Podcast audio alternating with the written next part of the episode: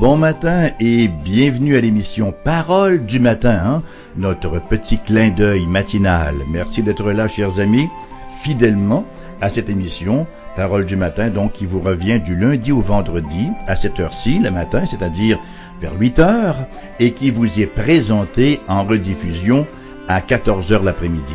Quand je dis vers 8 heures, c'est parce que nous n'avons pas de teneur commerciale, donc on peut jouer un tout petit peu avec les horaires. On n'est pas hyper légaliste, là, c'est à 8 heures pile, non pas à 8 heures et une seconde. Alors ça peut être à 8 heures 2, 8 heures 3, mais c'est dans ce coin-là. Ainsi en va-t-il pour la rediffusion dans l'après-midi à 14 heures. Merci donc, encore une fois, de votre fidélité à ces rendez-vous quotidiens. Nous poursuivons aujourd'hui ce que nous avons amorcé lors de notre dernière émission. Nous poursuivons donc notre réflexion sur les versets 14 à 25 du chapitre 7 de l'Épître aux Romains et nous cherchons à déterminer clairement quelle est l'identité de cet homme déchiré là, au cœur partagé, qui nous est présenté dans cette portion d'écriture-là? À savoir, est-ce que c'est Paul qui décrit son expérience pré-conversion ou s'il décrit son expérience après sa conversion? Est-ce que nous avons dans ces versets-là l'expérience quotidienne normale de tous les croyants ou si c'est avant que nous soyons convertis? Je vous rappelle que nous prendrons tout le temps nécessaire pour étudier cette portion-là. Nous avons déjà une émission qui y a été consacrée. Nous avons celle de ce matin et nous en aurons vraisemblablement, euh, oui, quatre ou même cinq autres. Permettez-moi dans un premier temps de vous relire donc la péricope. Donc Romains chapitre 7, versets 14 à 25. Nous savons, en effet, que la loi est spirituelle, mais moi je suis charnel, vendu au péché. Car je ne sais pas ce que je fais, je ne fais point ce que je veux, et je fais ce que je hais. Or, si je fais ce que je ne veux pas, je reconnais par là que la loi est bonne. Et maintenant, ce n'est plus moi qui le fais, mais c'est le péché qui habite en moi. Ce qui est bon, je le sais, n'habite pas en moi, c'est-à-dire dans ma chair. J'ai la volonté, mais non le pouvoir de faire le bien. Car je ne fais pas le bien que je veux, et je fais le mal que je ne veux pas. Et si je fais ce que je ne veux pas, ce n'est plus moi qui le fais, c'est le péché qui habite en moi. Je trouve donc en moi cette loi, quand je veux faire le bien, le mal est attaché à moi. Car je prends plaisir à la loi de Dieu selon l'homme intérieur, mais je vois dans mes membres une autre loi qui lutte contre la loi de mon entendement et qui me rend captif de la loi du péché qui est dans mes membres. Misérable que je suis, qui me délivrera de ce corps de mort? Grâce soit rendue à Dieu par Jésus-Christ notre Seigneur. Ainsi donc moi-même, je suis par l'entendement esclave de la loi de Dieu, et je suis par la chair esclave de la loi du péché. Nous avons établi lors précédentes, lors de l'émission précédente ou lors d'émissions précédentes effectivement, que le but de Paul en Romains chapitre 7, versets 7 à 25, c'est de renforcer l'enseignement qu'il nous a dispensé jusqu'ici dans cette lettre, à savoir que la loi de Moïse, ou la loi écrite dans le cœur de tous les hommes, elle est impuissante pour nous déclarer justes devant Dieu, et elle est aussi impuissante pour nous rendre juste devant Dieu. Il y a une différence entre déclarer juste et rendre juste. Hein. Déclarer juste, c'est la justification. Rendre progressivement juste, c'est la sanctification. Nous sommes pécheurs par nature et en action. Conséquemment, la loi nous condamne et la loi vient encore attiser la rébellion en nous. Elle ne nous justifie pas non plus qu'elle ne nous sanctifie. Mais voilà que Dieu, l'Éternel Dieu, dans sa miséricorde, rend la justice accessible, rend sa justice accessible pour nous d'une autre manière, et cela sans les œuvres de la loi, hein, comme le disait Romains 3, 21, mais bel et bien en Jésus-Christ son Fils. Ainsi, étant déclaré juste, étant justifié, la justification, c'est Dieu qui nous déclare juste. Donc, étant déclaré juste, justifié, nous devons nous détourner de notre propre observance de la loi pour notre salut et nous tourner vers le Christ qui, lui, l'a parfaitement accompli pour nous. Nous devons recevoir Christ comme notre trésor et être déclarés justes en raison de notre union avec lui par la foi et non pas en raison là de quelque justice en nous. C'est la seule manière, chers amis, c'est la seule manière d'être déclaré parfaitement juste devant Dieu. Maintenant, pour devenir juste, c'est-à-dire pour être sanctifié, nous devons encore comprendre que cela ne peut pas se faire par l'observance de la loi mais que nous devons encore ici mourir à la loi et être unis au Christ afin de porter du fruit pour lui. Hein? Romains 7, 4 en parle très clairement. Ainsi donc, la justification, elle est par la foi, en union avec le Christ, et la sanctification, elle est par la foi, en union avec le Christ. Tout est par la foi en union avec le Seigneur Jésus-Christ. Les deux impliquent de se détourner de la loi comme moyen décisif d'être en règle avec Dieu et de devenir comme Dieu. Romains chapitre 7 verset 7-25 vient encore soutenir cet enseignement-là, mais d'une manière tout à fait particulière. Il y a une objection à savoir que tout cet enseignement-là sur la justification et la sanctification par la foi sans les œuvres de la loi tend à amoindrir, voire à éclabousser la loi en faisant d'elle un élément pécheur et. C'est là l'objection. Paul y a déjà fait face hein, en Romains 3, 31, alors qu'il écrit Annulons-nous donc la loi par la foi Loin de là. Au contraire, nous confirmons la loi. Et que nous a-t-il répété au verset 7 de ce même chapitre 7 Ben, que dirons-nous donc? La loi est-elle péché? Loin de là. Mais je n'ai connu le péché que par la loi, car je n'aurais pas connu la convoitise si la loi n'avait dit Tu ne convoiteras point. Maintenant qu'ajoute-t-il encore au verset 13, ce qui est bon, hein, la loi, a-t-il donc été pour moi une cause de mort? Loin de là. Mais c'est le péché, afin qu'il se manifeste comme péché, en me donnant la mort par ce qui est bon, et que par le commandement il devienne condamnable au plus haut point. Donc, l'apôtre s'assure de ne laisser aucun doute sur le caractère de la loi, à savoir qu'elle est sainte, bonne et juste. Ainsi, il pourfend littéralement l'objection. Et c'est véritablement le point du chapitre 7 de l'épître aux Romains. Maintenant, nous en venons à la question cruciale. Et cela nous conduit à une application très pratique pour notre vie. Pourquoi Paul défend-il la loi et répond-il à cette objection de cette façon certainement un peu particulière, c'est-à-dire en décrivant l'expérience d'un homme déchiré, d'un homme divisé en Romains chapitre 7, versets 14 à 25. Cet homme qui d'ailleurs déclare hein, sans embâge au verset 19, car je ne fais pas le bien que je veux et je fais le mal que je ne veux pas.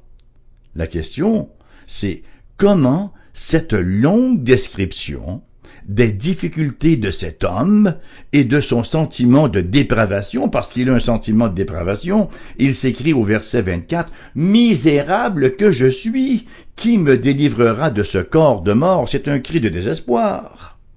Alors comment cette longue description des difficultés de cet homme qui se qualifie comme misérable, conscient de son sentiment de dépravation, comment cela sert-il son propos? Pourquoi Paul n'a-t-il pas simplement dit que la loi est sainte et bonne et que toute la culpabilité repose sur le péché? Ben, la réponse à cette question-là commence par l'affirmation que Paul décrit ici sa propre expérience comme chrétien.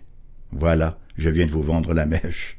Paul décrit dans ces versets-là son expérience après conversion, c'est l'expérience naturelle d'un chrétien. Ce que l'apôtre décrit dans cette péricope, c'est l'expérience de tout chrétien. Ce n'est pas à dire que nous devons avoir une espèce de mentalité défaitiste qui nous amène à vivre dans la mondanité constante, dans les défaites et que on se fait un devoir et un plaisir d'accumuler les chutes et les péchés. Nous ne devons jamais faire la paix avec notre péché. Nous devons être constamment en guerre ouverte contre lui. La défaite, les chutes, ne sont pas les seules expériences de la vie chrétienne, cependant qu'elles en font partie.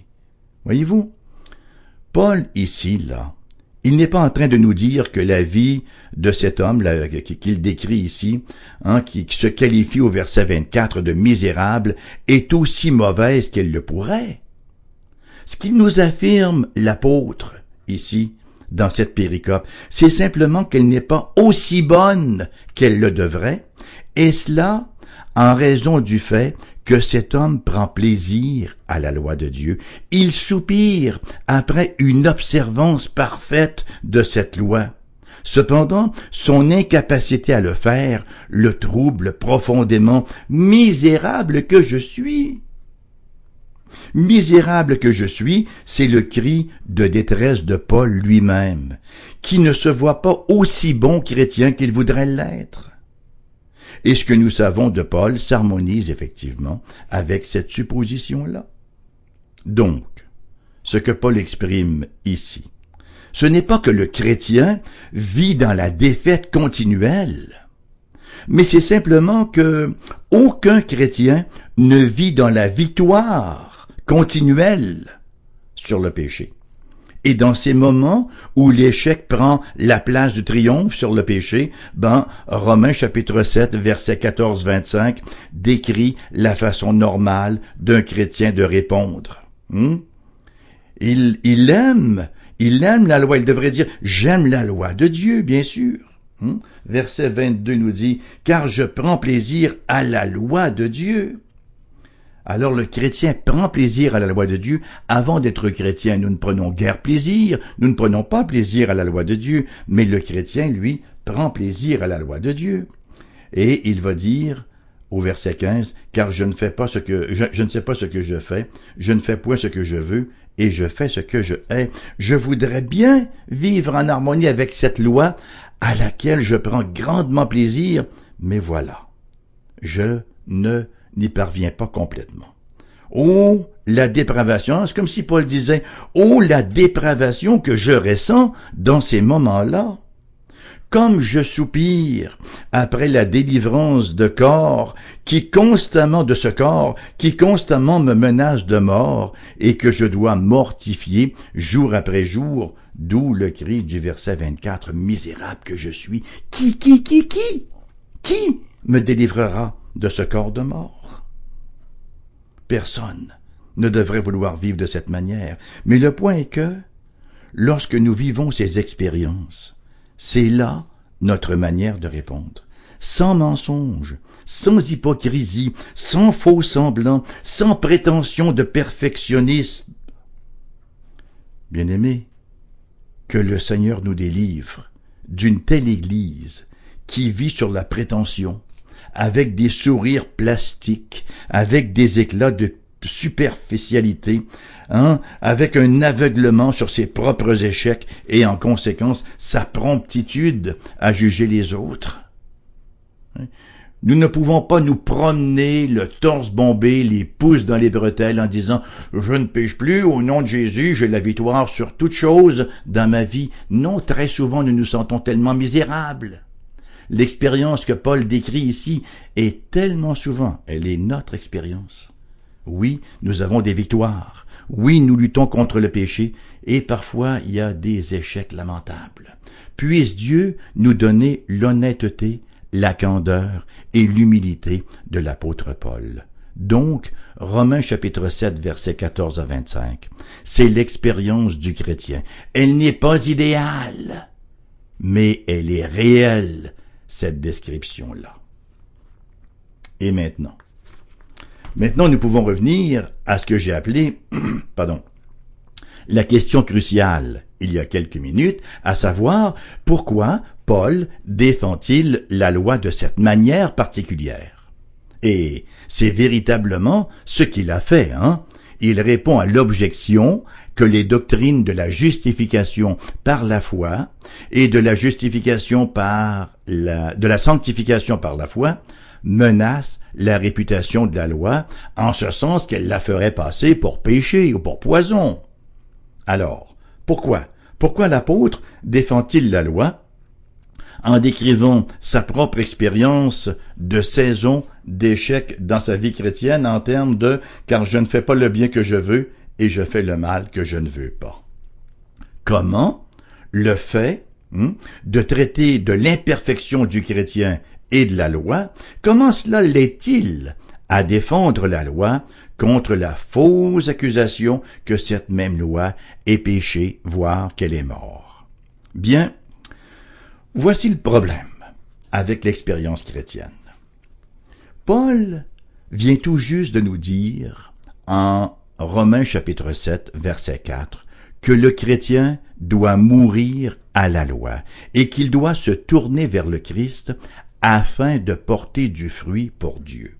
Cependant, l'objecteur, celui qui formule l'objection, de dire, ben voyons, Paul, voyons, hein, wake up, ouvre les yeux, regarde aux chrétiens, regarde l'église de Corinthe.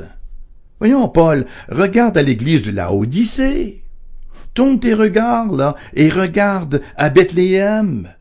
Tu sais ce qui arrive, Paul, lorsque tu meurs à la loi tu te retrouves dans la situation de Romains chapitre 7 verset 19. Hein? Tu fais le mal que tu ne veux pas.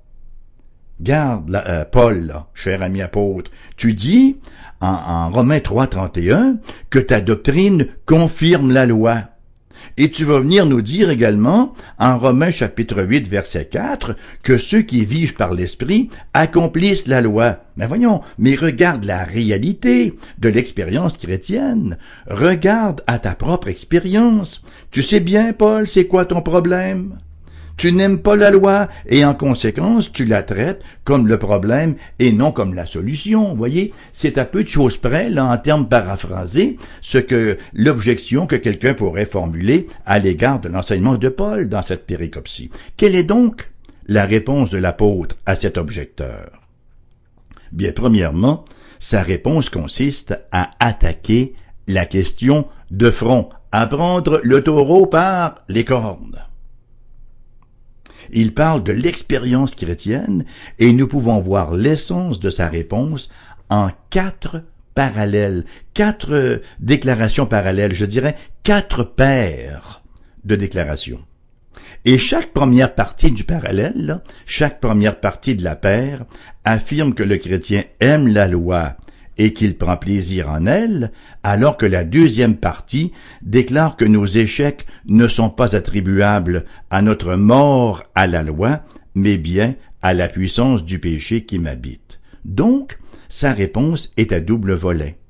Il a un grand estime pour la loi, et en même temps qu'il reconnaît la loi du péché en lui. Donc la première paire, nous la retrouvons au euh, verset 14, donc de ce chapitre 7, première partie du verset 14, nous lisons, et là ça égare à l'estime pour la loi.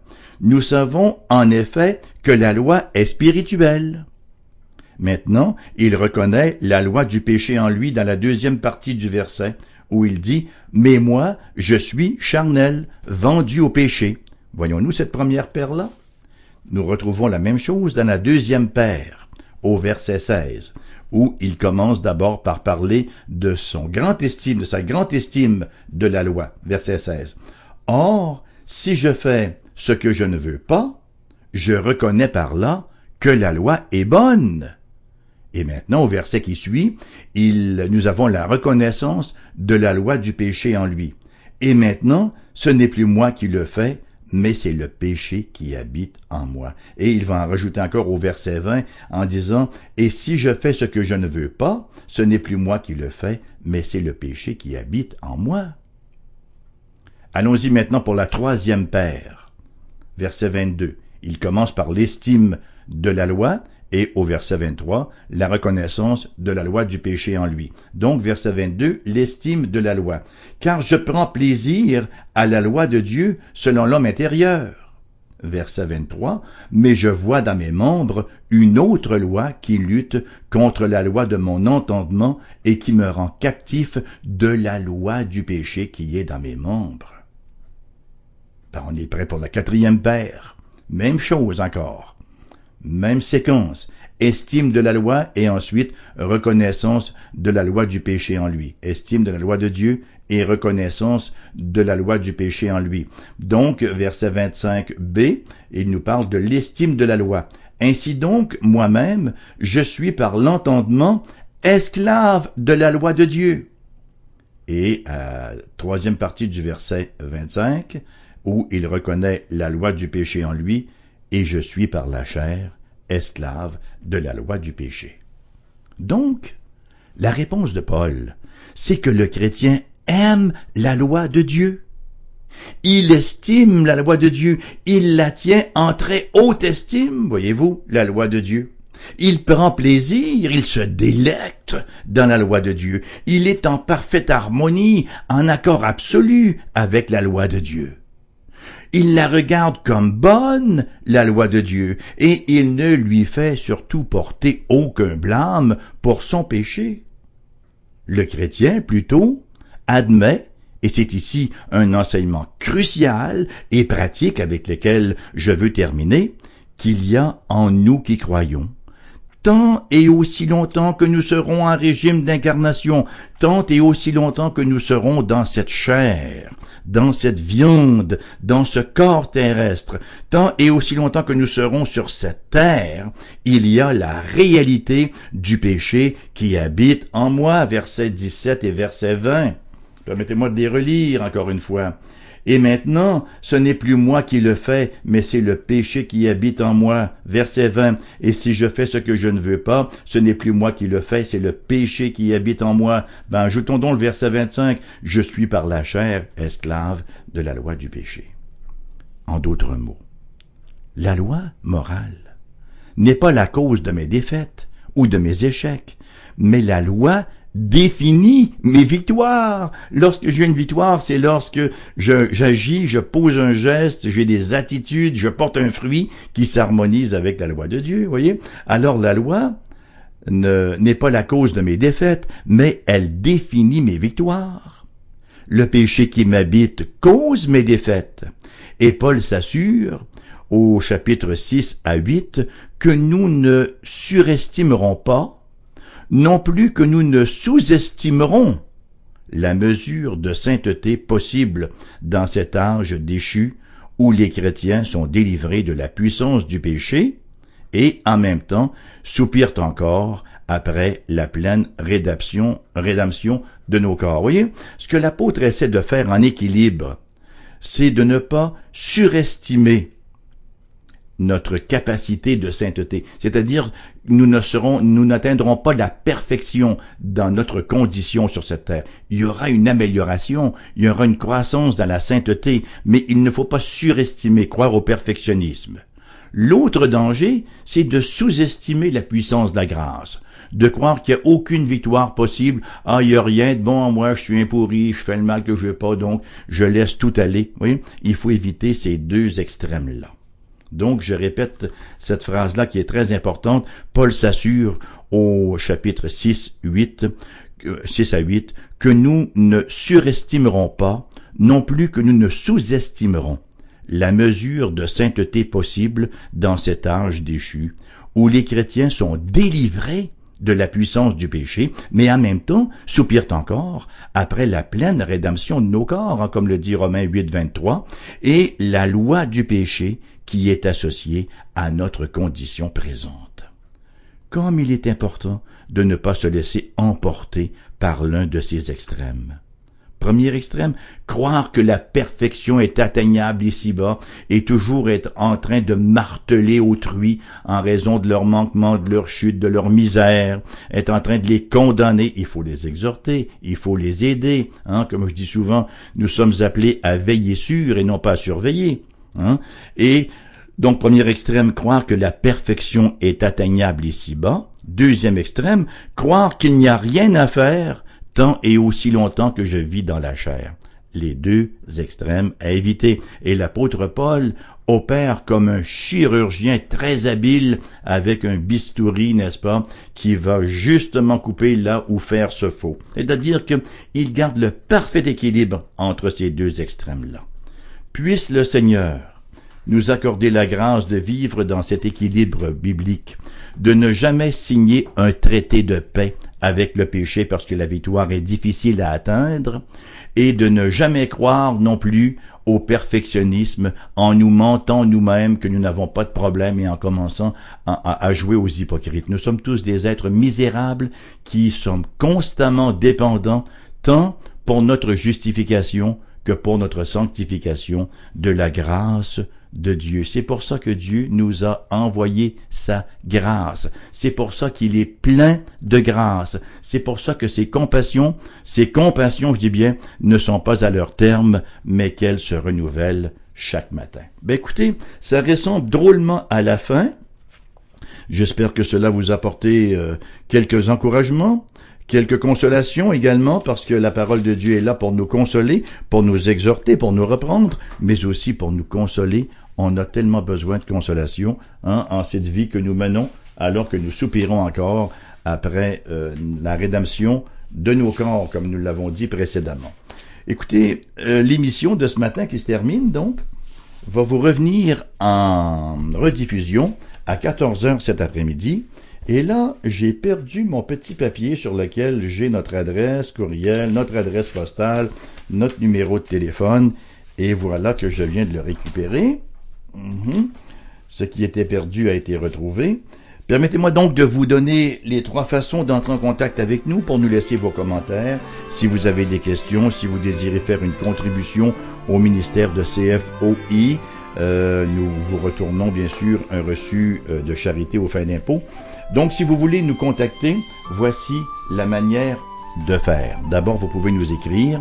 Notre adresse postale est la suivante. AERBQ, casier postal 40088, Québec QC G1H2S5. Adresse courriel, vous allez sur notre site internet cfoi-fm.com et là vous arrivez sur le site de notre association d'église. Vous cliquez sur le, lien radiodiffusion et mon adresse courriel et figure Raymond Perron. Téléphone 88 688 0506 88 688 0506. Puisse le Seigneur répandre en cascade sa riche bénédiction sur vous et on se retrouve à la prochaine.